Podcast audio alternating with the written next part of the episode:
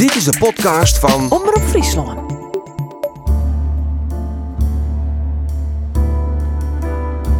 Smokkelband, de podcast. In 1942 begonnen Amsterdamse en Utrechtse studenten met het redden van Joodse kinderen, om ze uit handen van de Duitsers te houden. De kinderen werden naar pleeggezinnen op het platteland gesmokkeld. Toen het het verzet die het dus uh, wegen zocht om Joden uit het noorden te krijgen en daar onderduiken te litten. En dat is via de Janiveen uh, gongeren. Honderden kinderen overleefden zo in Friesland de oorlog. In de podcast Smokkelband hun verhalen. Hoe hebben ze die tijd beleefd? Dat ze ondergedoken zaten bij een Friese familie. En hoe ging het later met ze? Ik hield net zoveel van hun dat, dat ik uiteindelijk van mijn moeder hield. En toen moest ik ze, moesten we elkaar verlaten, bij wijze van spreken. Maar ze, wij en ook mijn moeder met, met ons, alle schoolvakanties zijn we altijd in Friesland geweest. Dit is aflevering 7. Ze moest altijd stil zijn. Het verhaal van Eva Cohen. Met haar pleegouders Piet en Wimke Mijnsma woonde ze boven een winkel in Jinsum. Omdat niemand mocht weten dat daar een Joods meisje zat, moest Eva altijd stil zijn. Niet zichtbaar, niet hoorbaar. Altijd. Tijd was goed. Ik heb alleen daar naweeën van. Ik bedoel, ik mocht niet hardop huilen, ik mocht niet uh, hardop roepen en ik mocht niet blij zijn, want dat was gevaarlijk voor de winkel als er iemand was. Echt huilen kan ik niet. Echt hardop lachen, nee, zeer zeker niet. Nee, dat is in de, in de, noem je dat, in de kiem gesmoord.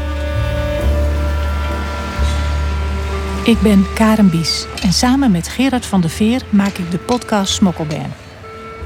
We hebben verhalen gehoord over Joodse kinderen die in de oorlog in Friesland vrij en blij konden rondlopen. Op hun klompjes, in het dorp of op het boerenerf. Maar dat gold niet voor Eva. Zij moest zich altijd verstoppen. Hallo? Karin 2 hoog met de lift en dan rechtsom. Ja, ik kom eraan. Joe, Doeg. dag. En vandaag, 76 jaar later, ga ik bij Eva op bezoek. Kom verder. Dank je, daar was ik al. Ik ben Karen. Ik ben Eva. Kom. Goed. Waar ben je aan toe? Koffie, thee of water? Koffie. Oké, dan doe ik dat ondertussen. Als ik binnen ben en aan de keukentafel zit, valt me meteen een tegeltje op aan de muur met een Friese spreuk daarop. Als het geweld begint, houdt het rucht op. Het is een sterke bak, vind je dat akelig? Nee, Oh, oké. nee hoor.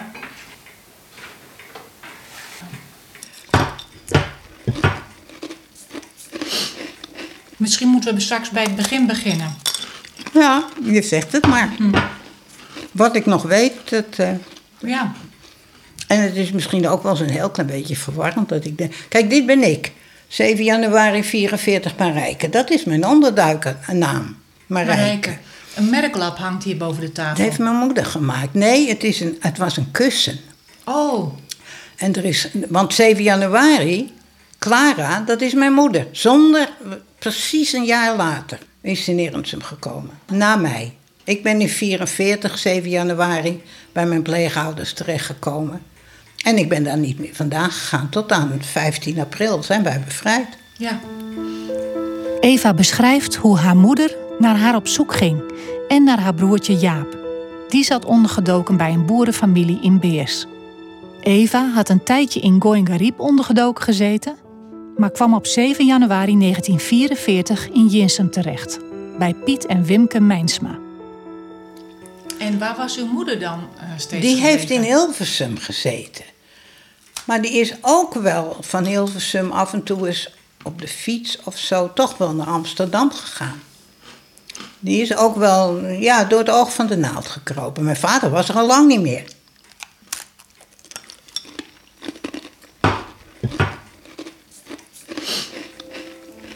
Toen Eva's moeder, Clara, precies een jaar later, in januari 1945, haar vond in Jinsum, kon ze zelf onderduiken bij de overburen. Het dominees-echtpaar Herman en Ann Keuning. Maar zij heeft dit dus geborduurd, geborduurd op een kussen. En dat hebben we gebruikt. Dat, lag er ergens in een stoel. Heel veel gebruikt en dat raakte dus. eh, maar het is versleten. Mijn pleegvader heeft dat nog een beetje, beetje bij elkaar gehouden. En toen zeiden we: nu moet het niet verder als kussen. En toen heb ik het in laten lijsten. Ja, mag ik trouwen. Heel mooi. Ja.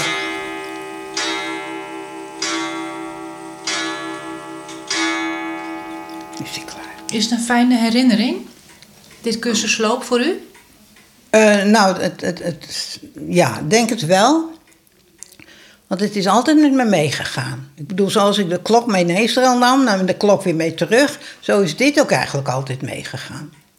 En wat betekent die klok dan? Nou, die klok is van de ouders van mijn pleegmoeder. Dus die klok is meer dan 100 jaar oud. Want die ouders hebben dat gekregen toen ze trouwden.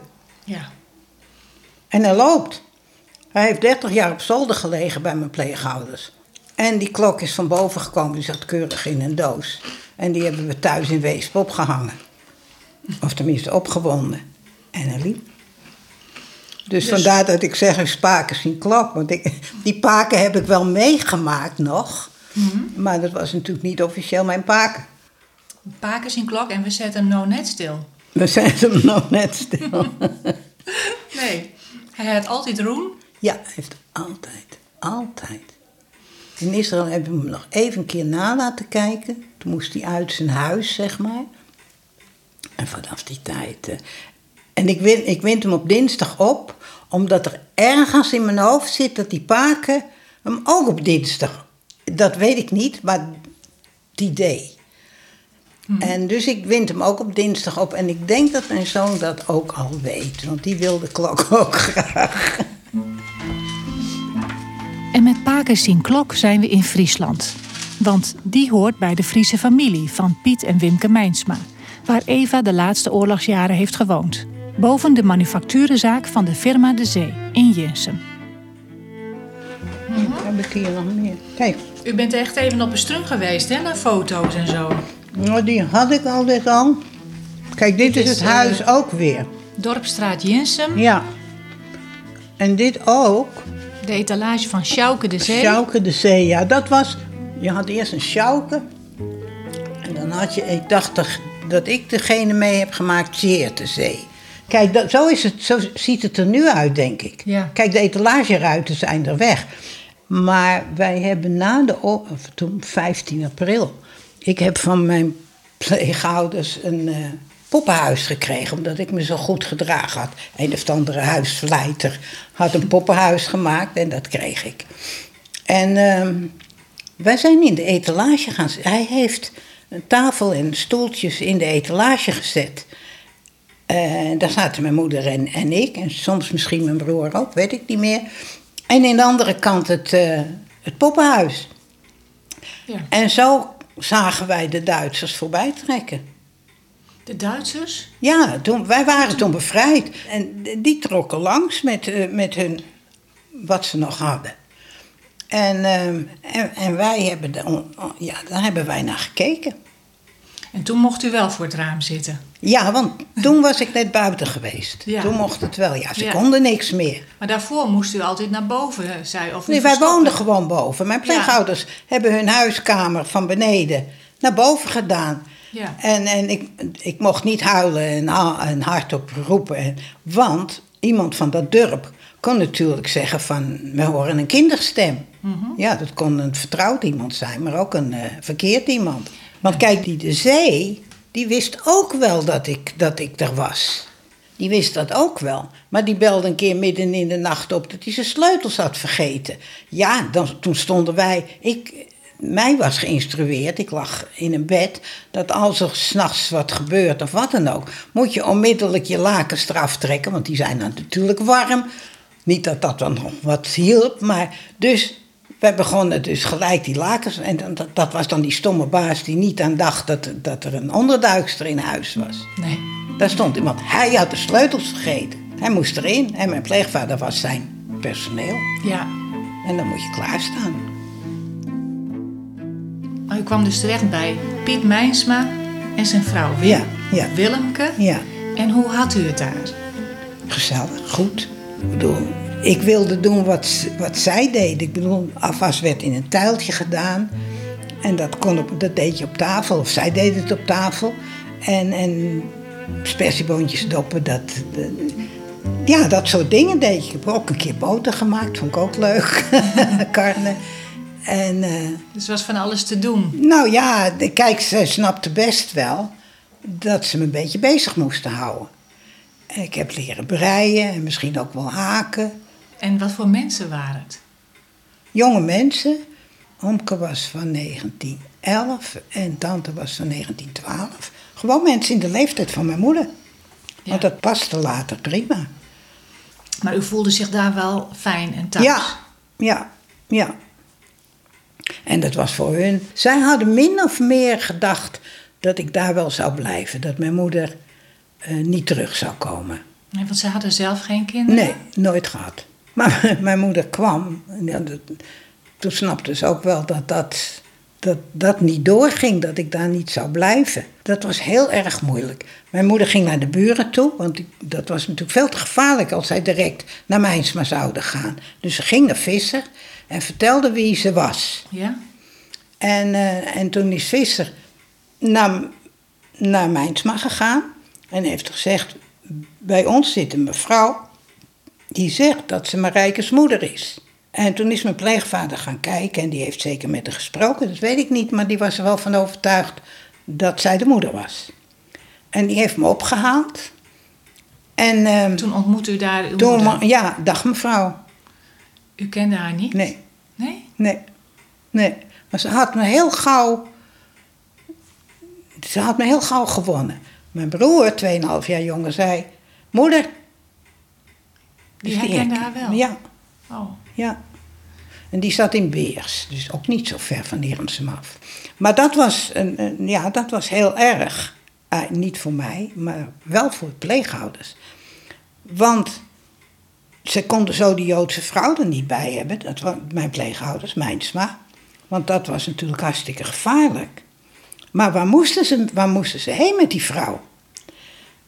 En die, do- die, nou komt de doopsgezinde dominee weer naar voren. Die, die, eh, die was een weekend naar Makkum.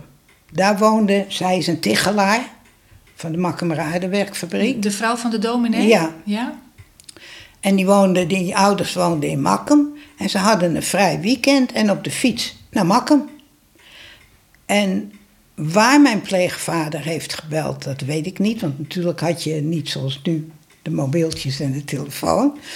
Maar die heeft ergens kunnen bellen naar de, de Tigelaar. Die zullen wel een telefoon hebben gehad. En gezegd dat ze een probleem hadden, want Marijke, haar moeder, was in Erensum aangekomen. Die stond ineens voor de deur. Die stond ineens voor de deur. En moest ook een onderduikplek hebben. En, en, en de, de dominee en zijn vrouw, heel jong, ook een heel jong stel, die waren net in Makkum aangekomen. Die zijn weer op de fiets gestapt en naar gegaan. Barre winter. En, en die Anne Keuning, dus de, de vrouw van de dominee, die heeft mij verteld dat het was zo'n triest gezicht, zei ze. Want daar zat Wimke Mijnsma dus. Ik in het midden en mijn moeder aan de andere kant. Ze zegt, ook zo kwamen wij binnen. Maar die, die onmiddellijk, eh, jij komt maar bij ons. Dus mijn moeder is verder bij hun gebleven, een paar maanden.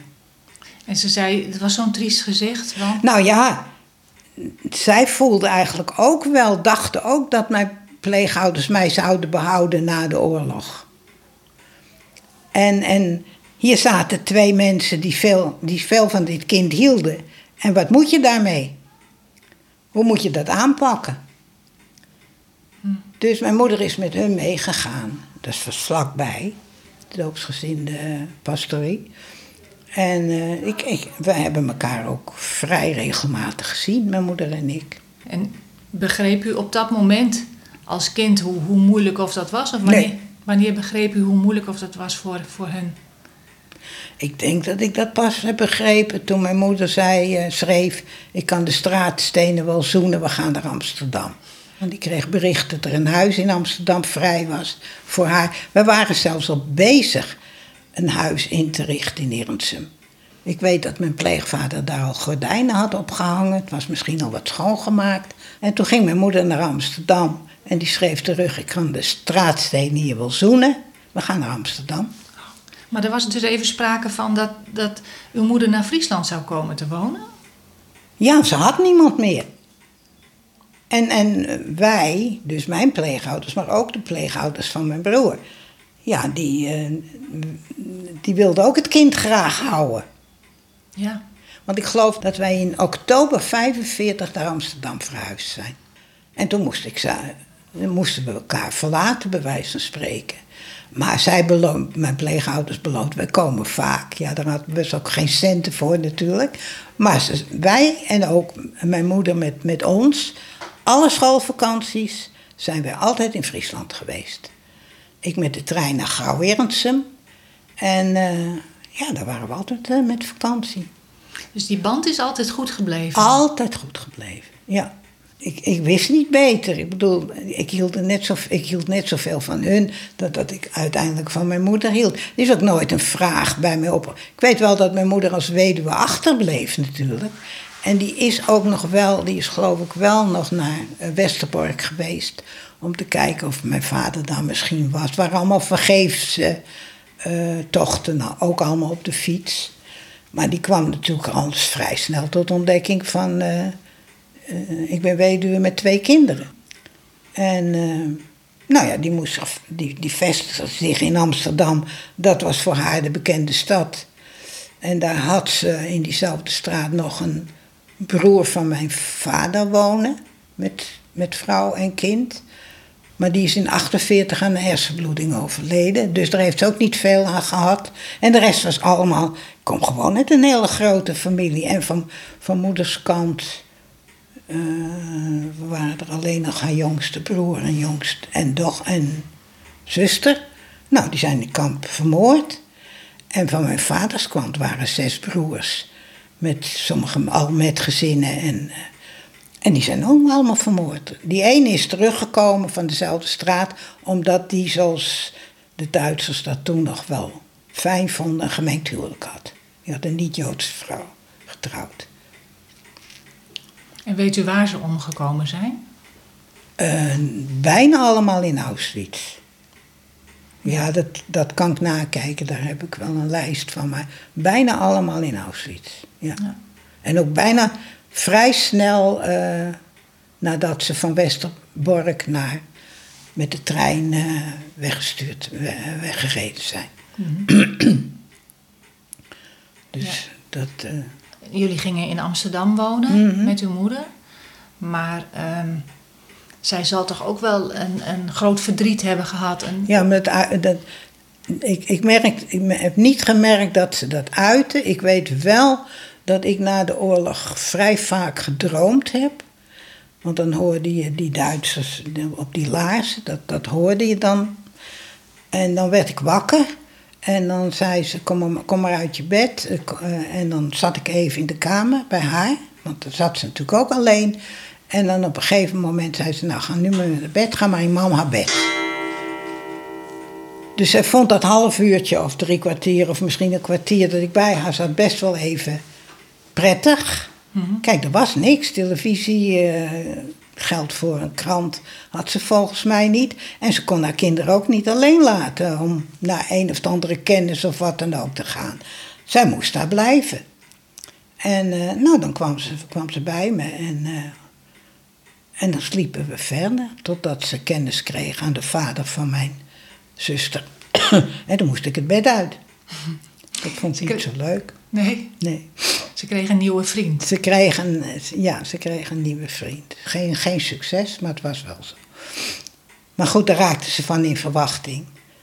Maar toen kreeg u later nog een zusje. Ja, ja en die, de, die haar meisjesnaam is Blitz. Dus de meisjesnaam van mijn moeder heeft ze gekregen. Dus ze, was, ze waren niet getrouwd toen het kind geboren is. Nee.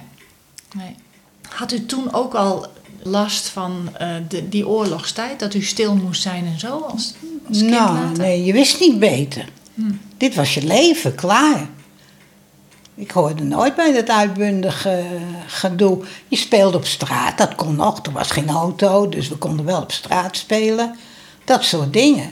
Dat weet ik nog wel van mijn moeder, dat we op straat, oh dat wou ik straks al zeggen, dat we op straat liepen en dat die een of andere oude kennis of een oude collega, mijn moeder heeft eh, altijd in de bijenkorf of zulke soort winkels gewerkt. Eh, oh, ben je er nog? Of zo spraken die dames. Eh, hoe is het met je kinderen? Heb je je kinderen nog? Wie is er? Wie is er? Nou ja, die hadden allemaal niemand meer. Of bijna niemand meer. Eh, maar die vrouwen wisten allemaal dat ze verder moesten. Die waren, Ja. die waren min of meer. En hulp, sociale hulp of wat dan ook. Dat was er helemaal niet. Ik bedoel, nou, dat is niet met mijn moeder gebeurd, maar wel met veel mensen. Die kwamen op een gegeven moment uit de kampen terug. En dan melden ze zich aan van ik ben, weet ik veel, die en die. En dan kwam er naar voren van ja, maar u heeft een huurschuld. Dan hadden ze twee jaar in de kamp gezeten. U heeft een huurschuld. U kunt niet meer in uw woning. U bent niet meer verzekerd. U, zulke soort dingen. Ja. En je moest het maar uitzoeken. En, en daarom denk ik, en bijna zeker weet ik dat wel, dat het huis waar wij kwamen eh, na de oorlog, dat is een NSB-huis geweest. Ja? Heeft mijn moeder nooit aan ons verteld. Of niet aan mij in ieder geval. Maar er zat ook wat, eh, zat ook wat speelgoed in. Kijk, dat was natuurlijk ook allemaal in het pulsgedoe eh, bij anderen vandaan gehaald. En eh daar was een fornuisje in met pannetjes. Daar heeft ze me mee gepaaid. En ik weet niet of het een pop was. Voor mijn broertje was een auto. Nou, dat was natuurlijk ook geweldig. Zo kon ze. En er zat, eh, ik weet wel, eh, briefpapier wat heel luxe was, waar ze briefjes op schreef. In welke straat woonden jullie? Achillesstraat. En waarom dacht u dat het een NSB-huis eh, was? Aan de spullen die, de, die, de, die ze over moest nemen, die ze moest kopen. Ik heb een lijst van spullen. Daar stond een, een kolen, kolenhaard in, dat was een mooie. Er hing wat dingen aan de muur. Er was denk ik een vloerbedekking. Dat moest ze overnemen. Dat moest ze betalen. Ja? ja. Aan de gemeente of aan de Ik woning? denk aan de gemeente Amsterdam. Ik heb helemaal een, een lijst met de dingen. Die heeft u nog? Ja, die heb ik nog. Wel je zien? Jawel. Eva gaat op zoek en komt terug met een map vol papieren en foto's. Niks aan die plaatjes, maar...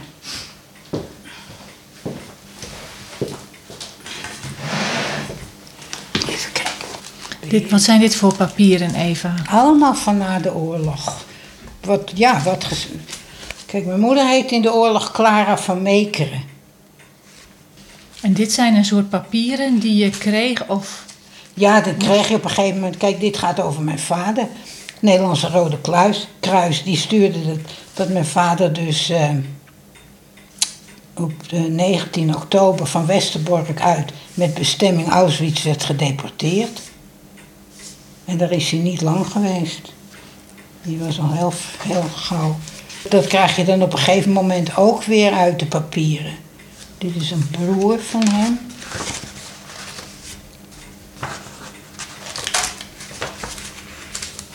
Dit is kampfoto's.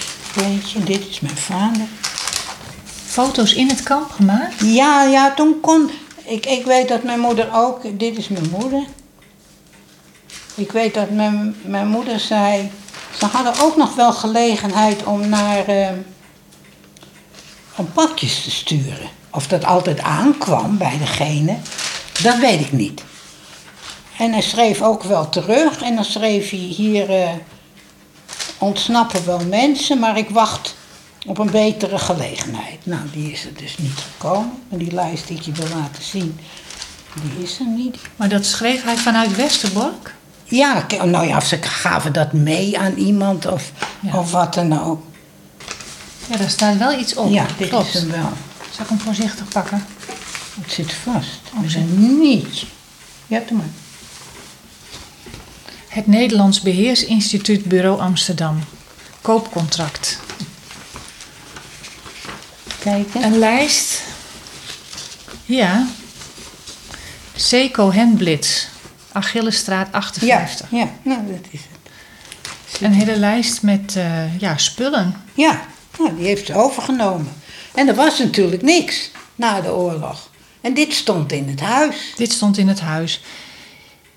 Huiskamer, zeiltje, haardstoeltje, twee kussens, schemerlamp, divankleed, stoffer, theemuts, elektrisch kacheltje. Maar overal staat een prijs. Nou, Ja, ja, vloerkleed, 30 gulden.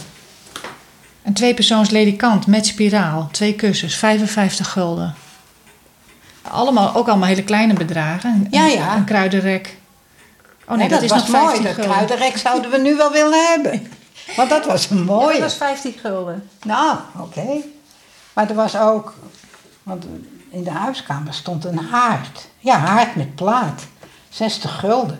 Dat was een hele mooie haard. Ik weet dat mijn broer er tegenaan gevallen is en een eh brandvlek op zijn kontje had. En want die slaapkamer zal ze nooit gebruikt hebben. Want haar, eigen, haar, haar sla, hun, mijn ouders, slaapkamer is opgeborgen bij iemand. Van wij passen wel op je spullen. Dat was Mahoney. Want mijn ouders hadden het voor toen vrij goed. Eh, die heeft ze op een boot naar Ernsum laten komen. Want dat slaapkamermeublement, dat, dat was er nog. Dat kwam zwaar beschadigd natuurlijk in Ernsum aan. Maar het is ook weer, maar niet met een boot, met een kleine vrachtrijder naar eh, Amsterdam gebracht. Dus wat ze met dit bed heeft gedaan, dat heeft ze, weet ik veel. Maar voor de rest, ze had ook wel wat sieraden, die waren ook weg. De rest was er gewoon niet. Klaar. Ik bedoel, als je al terugkomt en er wordt tegen je gezegd dat je, dat je een achterstand in huur hebt en dat je nog een verzekering moet betalen en weet ik veel voor idiote dingen. Ja, dan eh, Ja. houdt het op. Maar ze had, ze had wel, we woonden wel leuk in die Achillesstraat. Ja, Maar deze spulletjes moesten dus ook betalen. ja die moesten betalen. Ja. ja. En eh, hoe had je moeder dan nog geld? Ik weet wel, dat weet ik niet. Ze had eigenlijk geen geld. Eh, misschien, ze kregen wel, maar of dat direct na de oorlog was, weet ik niet. Een soort uitkering, kleine uitkering. Maar ehm, ik, mijn pleeg, ik denk dat mijn pleegvader, die heeft ook eens gezegd, toen kwam hij op bezoek, kwam hij alleen. En toen had hij in de gaten zeker dat ze het heel slecht had. En toen zei hij, hier is 25 gulden. En die stopte hij onder het zeil. Als mam het nodig heeft, dan moet je dat geven. Dus zo eigenlijk.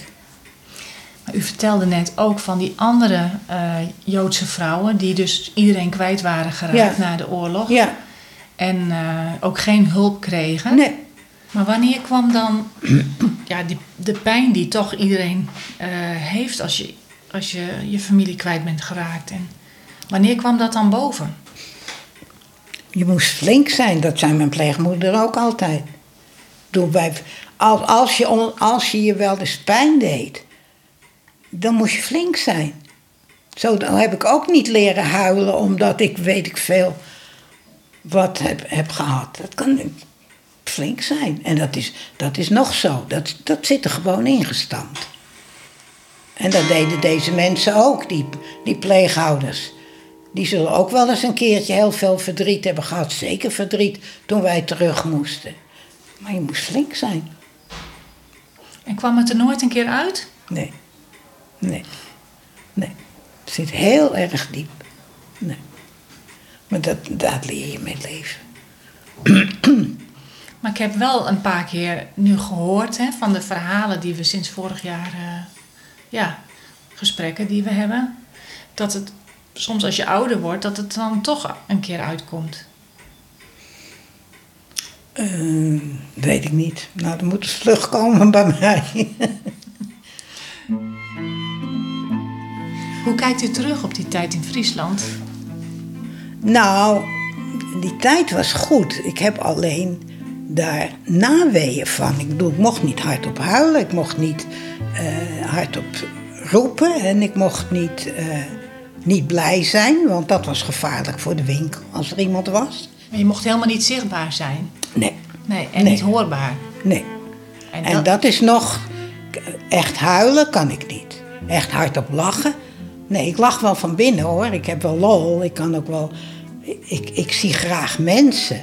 En daar kan ik me dus op verheugen van... Nou moet je kijken, wat heeft die aan? Of zulke soort dingen. Maar niet, eh, niet uiterlijk. Nee, zeer zeker niet. Nee. En heeft dat daarmee te maken? Ja. Ja. En, en Dat, dat is in de, in de, hoe noem je dat? In de kiem gesmoord. Toen mocht Eva zich niet hardop uiten. En later kon ze het niet meer. Kon ze heel moeilijk haar emoties tonen. En dat is altijd zo gebleven.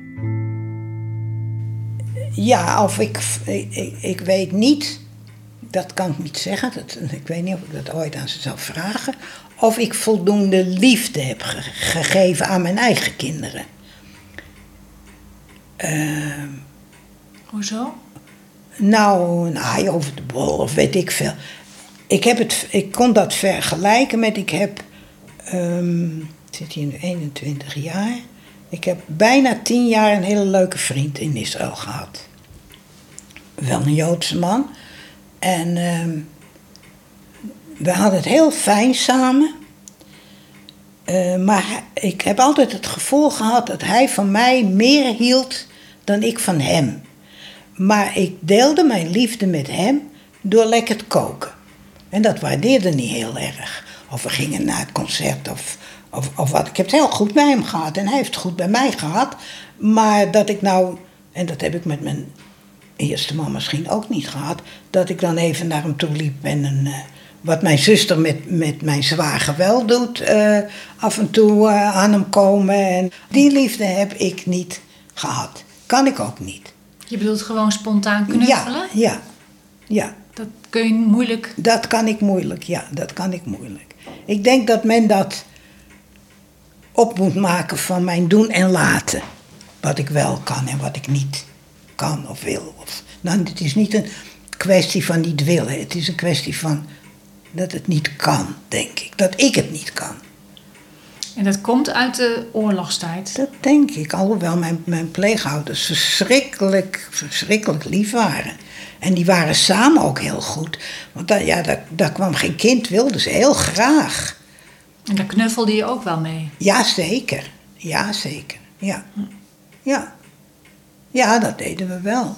Maar ja, ik, ik vond toen... Ik weet niet of dat nog zo is. Ik vond de Friese heel zoenerig. Als ik daar kwam.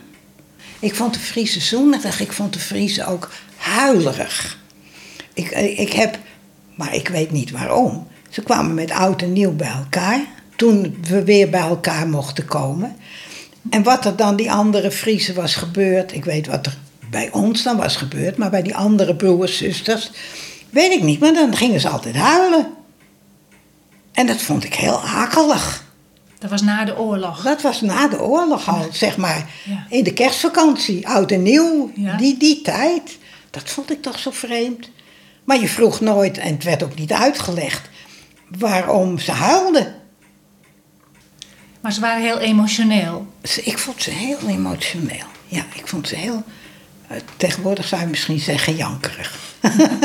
maar misschien lag dat wel aan mij. Maar je huilde niet mee. Nee, Nee. nee, dat zat er niet in. Nou ja, dat huilen, dat was ik vergeten. Ja. Je kon nog wel eens huilen, misschien omdat je een zere knie had, dat weet ik niet. Maar echt huilen, nee, ik heb niet echt gehuild. En kijk, een kind voelt heel snel wat hij wel en niet mag of moet. Dat is intuïtie. Eva deelde haar liefde door lekker te koken, vertelde ze. En lekker koken, dat doet ze graag. Na een heerlijke kom courgettesoep en terwijl het koffieapparaat weer loopt, kijken we haar fotoalbums nog even door. Met prachtige zwart-wit foto's. Op haar moeders arm in Amsterdam, met haar broertje Jaap of van de logeerpartijen in Friesland. Eva in een roeischouw in de Boorn twee kiewitseieren gevonden met Omke Piet. Maar ik heb, ja, dan stond je vroeg op, dat heb ik wel geleerd. En gearmd met tante Wim naar het dorpsfeest van Jinsum. Wat voelde ze voor je? Zij, zij voelde of ik, was een kind uit de hemel, bij wijze van spreken, voor hun. Zij, zij had, uh, zij, zij heeft één keer een buitenbaarmoedelijke zwangerschap gehad. En daar hebben ze volgens mij altijd wel heel veel verdriet van gehad. Maar ja, ze hadden mij. Ik, ik vulde dat gat. Alles wat ik had, of wat ik deed, of wat wij meemaakten, dat wisten zij ook. En uh, zij waren, mijn pleegvader dan, was toeziend voogd. Mijn moeder was voogd. Maar er moest natuurlijk een toeziend voogd aangewezen worden. En dat, was, dat waren zij, of tenminste hij. Ja. En wat hebben ze voor jou betekend?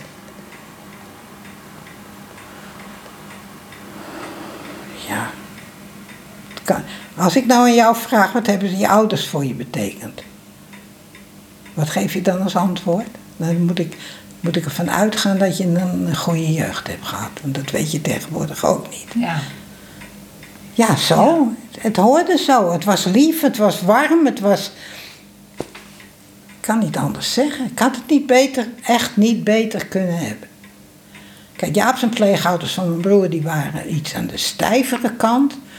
Misschien ietsje ouder. Ietsje hadden ook geen kinderen. Kwamen er ook niet.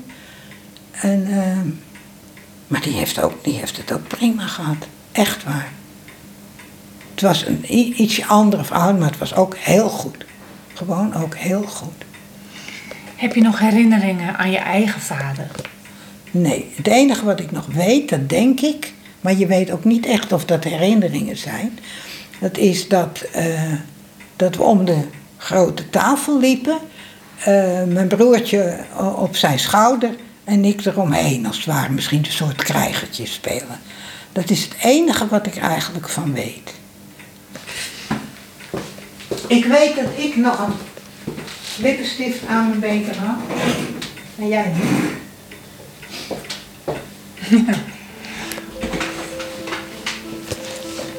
Eva Cohen en Pakers Klok.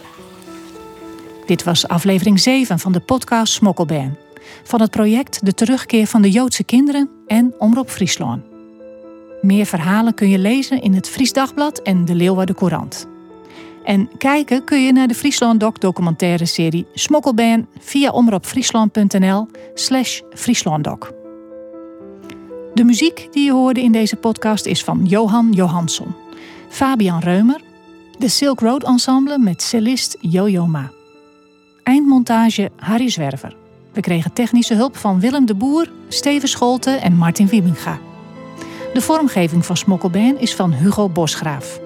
Redactie Karin van der Werf, Wietse Wetman en online redactie Marijke de Boer. En wij, Gerard van der Veer en Karen Bies, zijn de makers van deze podcast. Bedankt voor het luisteren. Abonneer je via de bekende podcast-apps of kijk op omroepfriesland.nl slash smokkelbeen. En luister naar elke nieuwe aflevering.